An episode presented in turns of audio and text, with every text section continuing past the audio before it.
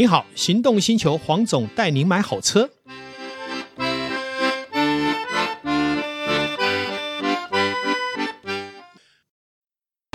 纯正欧洲制造，Skoda Comic，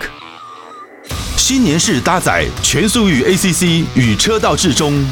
搭配全彩数位仪表，全部拥有就是这么简单。生活修旅新境界，Skoda Comic，Skoda 聪明的。就懂。黄总带你买好车，再次来到线上与大家谈幸福事。继上一次哈，我们谈有关于这个财经投资的逻辑啊，也受到很大的回响。那我这一集呢，再继续邀请我们的赛巴，继续来为我们来分析。这一生一定要学到的一些经验跟知识。好，那上次我们有提到零零五零，这是一个很好的投资。刚刚在呃还没有开始在录音的时候，我们也有在聊到这个，我们在零零五零得到的获利以及收获，还有经过我们长时间哈这么几十年，像我是民国七十几年到现在的投资呢，我觉得我们不如不要那么累，好，用最笨的方法，却反而容易得到更多的收获。那这一集呢，我们也感谢我们的塞巴。大家好，我是黄少博塞巴，很高兴又跟大家来聊一下投资。是这个部分，是不是也跟大家也顺便来解析一下？哦，就是最近大概因为市场是在下跌的，对。那下跌的时候，其实我们很容易会有替代性惩罚，嗯、就是说你看到别人赔钱或市场一直跌，你会感到恐惧，或者是说，其实回档也真的蛮多的。嗯。那在这个状况之下呢，就是你如果会恐惧或担忧，其实你可能第一个被市场的气氛影响，嗯。第二个就是说你可能买的太多了，你的资金控管是不正确。假设你的成本都套牢在高处，那现在再跌下来，你当然会恐惧。那如果说今天你在高档的时候，你有进入，可能进入个十趴二十趴，你现在还有七十趴的资金，其实到现在你其实是很从容，因为你还可以再进场。那你如果还可以再进场，基本上你就可以摊平成本。当然，对。那摊平成本通常一般会说就是呃刀子不要接。可是以我过去投资到现在，其实很多成功都是接刀子啊。对 对。那但所谓的接刀子，就是你要看它是什么刀。如果是玩具塑胶刀，安全的刀。然后它其实价值又很高，那你可以接。如果它真的是一个锋利刃，刺接下去会流血，那就不行。那零零五零它有一个好处，是因为它是台湾前五十大市值的公司，它已经有一个组成在里面。那而且它有一个，它每一档股票都有自己的护城河，所以这样的公司它不容易让你伤到贱骨。它会跌，它可能也会跌得很深，它可能涨也不会涨太多，但是它是可以接，可以拿来接刀子，就是做资产配置的一个概念去持有它。那那你只要有正确的操作，其实你到现在你并不会是一个输家。对，只只要讲到资产配置，一定要有一个概念，就是这一笔钱呢，不是三天五天、一个月、半年你想要用到的，嗯，你是可以可以摆在旁边不管它的。嗯，那因为你不管它，它就会给你报酬。对，你越管它，常常会越管越没钱，对，对不对？对，因为就像刚刚讲的。下跌的时候，心理因素造成你的恐慌，嗯，你会跟着市场在搅和，对，到最后你所有的理性，包括你所有认为对的知识，都会被这恐惧一股脑的扫掉，对，所以你是输给恐惧，不是输给市场，对，所以像下跌的时候要进场，你就要有信仰，没错，那你的信仰其实要根据过去的一些，嗯。经验知识来累积，你才可以到。那当你没有信仰的时候，基本上你可以用一些正确的做法，嗯、就是说下跌是倒三角形的买法，嗯、就是越跌买越多，去增加。部位让平均的成本降低，对，这绝对是会赢的。原因是你只要资金够多，其实你可以看看巴菲特他的做法，像现现在最近在下跌，他还是一直在买能源股。嗯哼，那他们当然也是会失败。例如说像那个他的好朋友蒙格，他就是买阿里巴巴一路摊嘛，是摊到最后就停损，停损出去，阿里巴巴又弹起来了。可是呢，这个占他的总部位也不是很大，所以其实他们也会犯错。但是你可以看他的做法，就是很有纪律的往下会一直买，那是在你资资本够多的时候，嗯、那通常如果说你的本只有五十万、一百万，你买个三张五张，然后后来又一直跌，你因为你本不够，你就没有办法做这样的操作，嗯、你就没有那个能力，嗯、所以你也很容易失败。对，再来就是说，你对于短线的波动太敏感，你只是想要短线致富发财，以为投资等于短线发财，嗯、那也不适合你，你的观念就不对。金融市场不是这样子，所以投资这一块，尤其是金融的部分，一定要先认识你自己是谁。嗯，嗯，嗯，认识你到底有多少资源？对，还有另外一个你未来想要进行的方向，嗯、这几个大主轴都完成了，你再去做投资会比较不容易陷入一个谷底。对，那另外一个就是今天介绍的赛巴呢，它本身以前也曾经当过交易员，大家都知道交易员就像秃鹰一样哈，要非常精准，嗯，而且要非常理性啊，对数字要非常敏感，嗯，所以今天才会。请他来谈这个事情，而不是随便找了一个人来谈投资理财，因为投资理财是非常谨慎，而且会影响到很多人的权益，所以我更非常小心了。我第一次邀请人家来谈投资理财，就找塞巴，原因就是因为我信任他哈。那事实上，他在投资上面，尤其是金融股票投资是非常成功的哈，也是我非常敬仰的对象。那我想问一下，有关于总体经济的部分，你有没有什么地方可以提醒大家？就是说，像现在其实你会大部分市场会很担忧的讯息，就是来自于说联准会或央行的升息，嗯，或者是通货膨胀。嗯，那其实这个东西，我认为是说它跟过去的通通货膨胀不太一样。那我可以来继续解释一下，就是其实呃，我们在这几年经历了很多过去市场没经历的，包括说两千年的封城，嗯，然后再来从就是经济重启，重启之后又第二波的感染，就是。病毒变种的感染又开始陆续封城，然后再来又遇到现在的那个呃战争因素，嗯、所以这几年其实是一直不断到就是不断的遇到就是天灾人祸，嗯、这是一个很对于产业现在的产业来说是一个很大的冲击。嗯、这个冲击不只是现在发生，从二零一八年中美贸易战争 （Non-China Supply Chain） 的时候，嗯、那时候供应链就开始一直变化，嗯、所以整个产业就是从二零一八一直到现在，每年都受到。各式各样的冲击，对，所以呢，当经济就是人为性的蝎子，在人为性的重启的时候，这个时候会导致基期差异的评估不一样，所以我们的通货膨胀的 CPI 指数是容易高的。嗯，那再来呢，就是有关说，其实，在二零两千年，就是说二零二零到二零二零。那个时候，其实 CPI 组成里面有一很大部分二手车涨了很多。你自己在车市你也知道，因为车商的判断错误，所以整个车用的相关零件又就起来。但是呢，二手车其实在美国的 CPI 评估里面是成分是算是比较大的。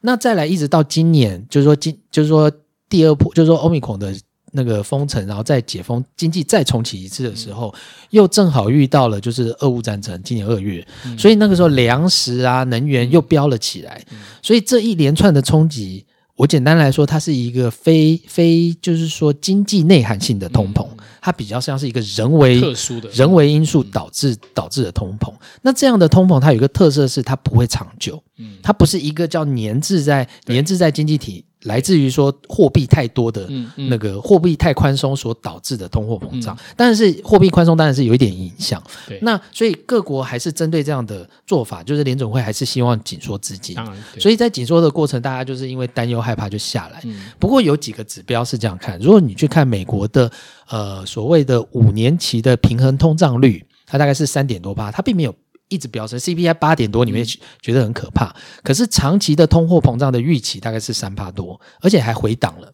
再来就是说，密西根大学它对于长期通膨指数的预期大概也是下来，也就是说，这个通货膨胀并没有被被咬在经济的预期里面。所谓的经济预期会这样，就是说你是劳工，你预期工资，就是说你预期物价上涨，所以你要求工资上涨。那你要求工资上涨，劳劳那个。企业主认为说他要去对消费者再涨价，他就会一直是螺旋性的上涨。那螺旋性的高速上涨，那通膨就会过大，就会对经济导致不稳定。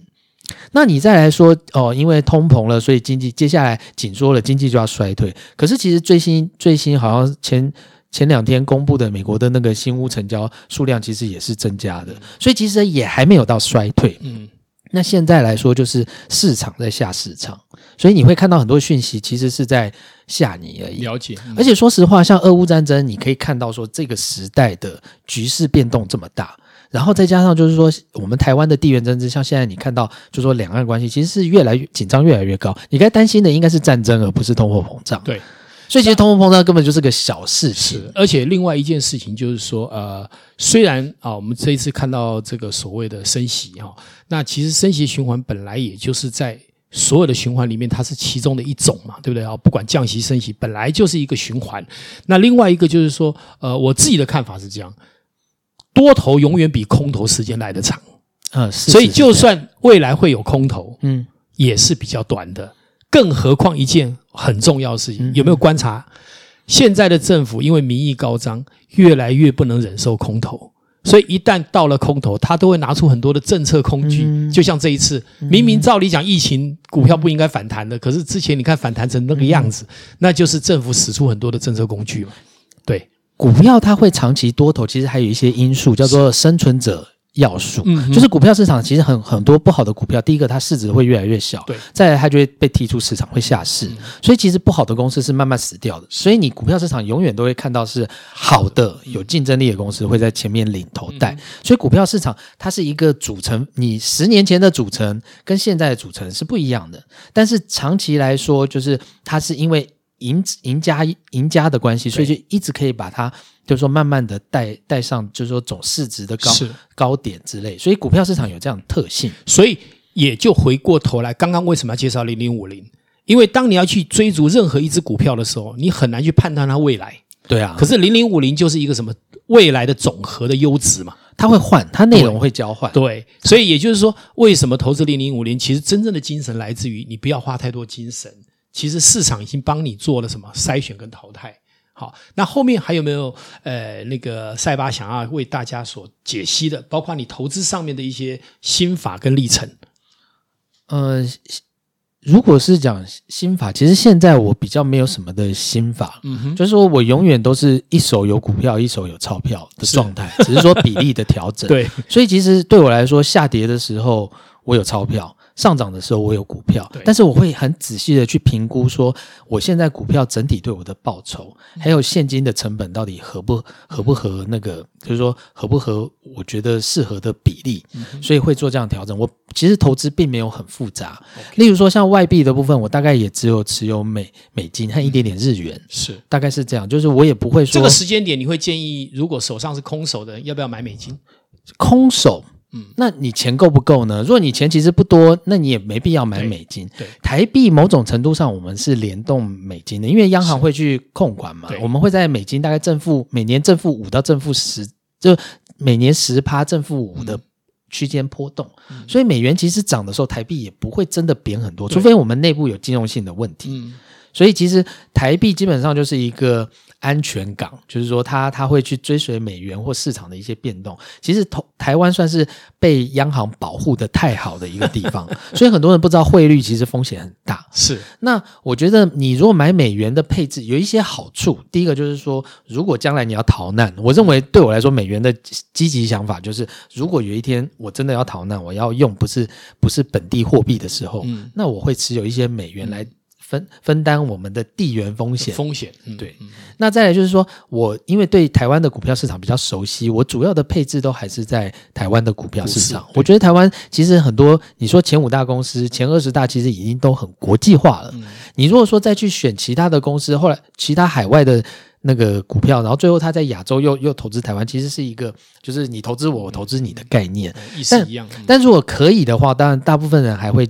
比较建议说，你去买那种海外的全球指数基金，它相对的抗跌能力或保值能力，我想应该也的确是比零零五零高。只是我觉得很麻烦，我玩难得玩玩这个东西。对对对，那其实有时候我们投资也要简单了哈。对啊。那另外一个呃，大家很想问的问题，嗯，台积电这件事情到底怎么看待？你自己来看待台积电后面它可能的走向？这个东西当然我不是，我没有办法预测未来。但我可以先评估说，我们现在这个时代，就是慢慢转入所谓的后疫情时代和通膨时代。那进入这个时代，通膨的时代，主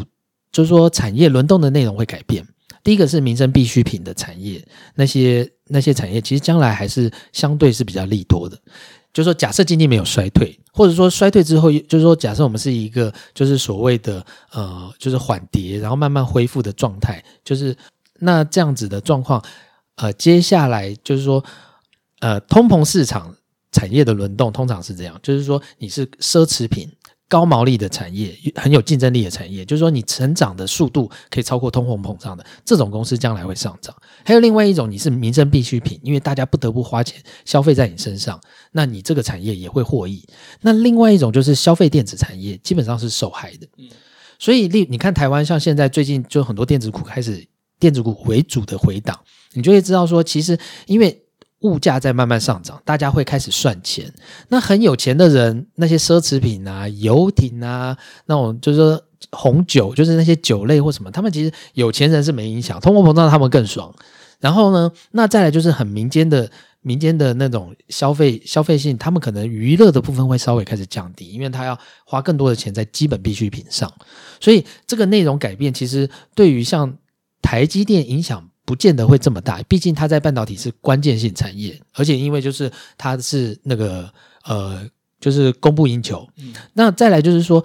我们大家可以看得到，就是跟 notebook 相关的产业慢慢是在下来的，因为疫情已经开始解封，大家不会在家里关那么久了，嗯。所以 notebook notebook 的产业基本上大家要。基本上要慢慢的就是说退出，不、嗯、也不能说退出啦。我只是说，我觉得没这么，嗯、就是消费性电子产业，除非说你是手机，但是你是很获利很高的手机厂，嗯、那你可能那那些产业还可以获利，但是其他的像像就是说手机、平板或。Notebook 这些，我认为会慢慢慢慢会，就是说比较和缓，嗯，它的成长速度不会这么高，嗯哼哼。那所以你说台积电的话，我认为像现在四百多块的价钱，其实还是好，但这个价钱其实它是个安全的价格，是。大概是这样。那我认为再来一个就是未来像像那种 AI 产业，在台湾的话，例如说像联发科转投资的金星科这种，其实是可以留意，就是它是真正有布局接触到 AI 的算力运算的 IC 设计。所以你看法是，目前台湾未来 AI 的产业是一个蓬勃发展的。呃，这个在全世界都一样，都一样哈、嗯。因为刚刚有呃，之前我们有谈到 Open Pilot，对，也是跟 AI 会有相对的联动。是，好，其实一个新兴的产业或是一个成熟的产业，呃，只要我们看对了，其实都是一个可以长期追踪的了。好，那另外一个就是说，呃，有没有给我们线上的呃听众一些在投资上面你认为最忌讳的几件事情，来作为我们的结束？哦，忌讳的几件很多啊，是，但是最核心就是不要赔钱，然后不要不要就是把钱就是被诈骗被骗掉，啊，就是你通常哦，就是说你投资第一件事就是要存钱，就我刚刚一开始也有讲，就是说它是一个钱滚钱的游戏，嗯，你的钱就是说你在累积到三百万五百万之前，你就钱就赔掉或输掉，嗯，它都会延后你就是说资金变大的操作，也就是说你要赢你要赢在就是说你一开始要忍。所以为什么我一开始跟大家说你要定期定额？其实你在存钱，你要存一个本下来，累积到够大，然后你的能力也到的时候，还有社会经历，或者说你看市场的经验慢慢到的时候，你那以后的那一次两次，它可以让你成长财富成长的倍数，还有总金额都相对高。所以既然甜美的果实是在未来，你现在其实是应该要牺牲一下短线追逐那种。高报酬的那种诱因，嗯哼，这样子的话，你才可以走得比较长。是，尤其是投资，呃，追求高报酬，常常都是惨赔收场啊。对啊，这个是我们永远不变的。谁不想要投资高报酬？就算是国安基金都不敢追求高报酬，就可以知道它的风险有多大。好，那我们今天拉拉杂杂讲了很多，其实我相信对很多的线上听众都会有很大的注意哈。投资永远都要多费一点心，而不是随便行动。嗯好，因为行动就有可能会造成你的后遗症。那今天再一次感谢我们的赛巴为大家叨叨叨唠唠叨叨的讲了那么多正确的观念，也希望未来有机会还能邀请他来跟我们闲聊。今天谢谢大家，谢谢赛巴，谢谢大家，拜拜，拜拜。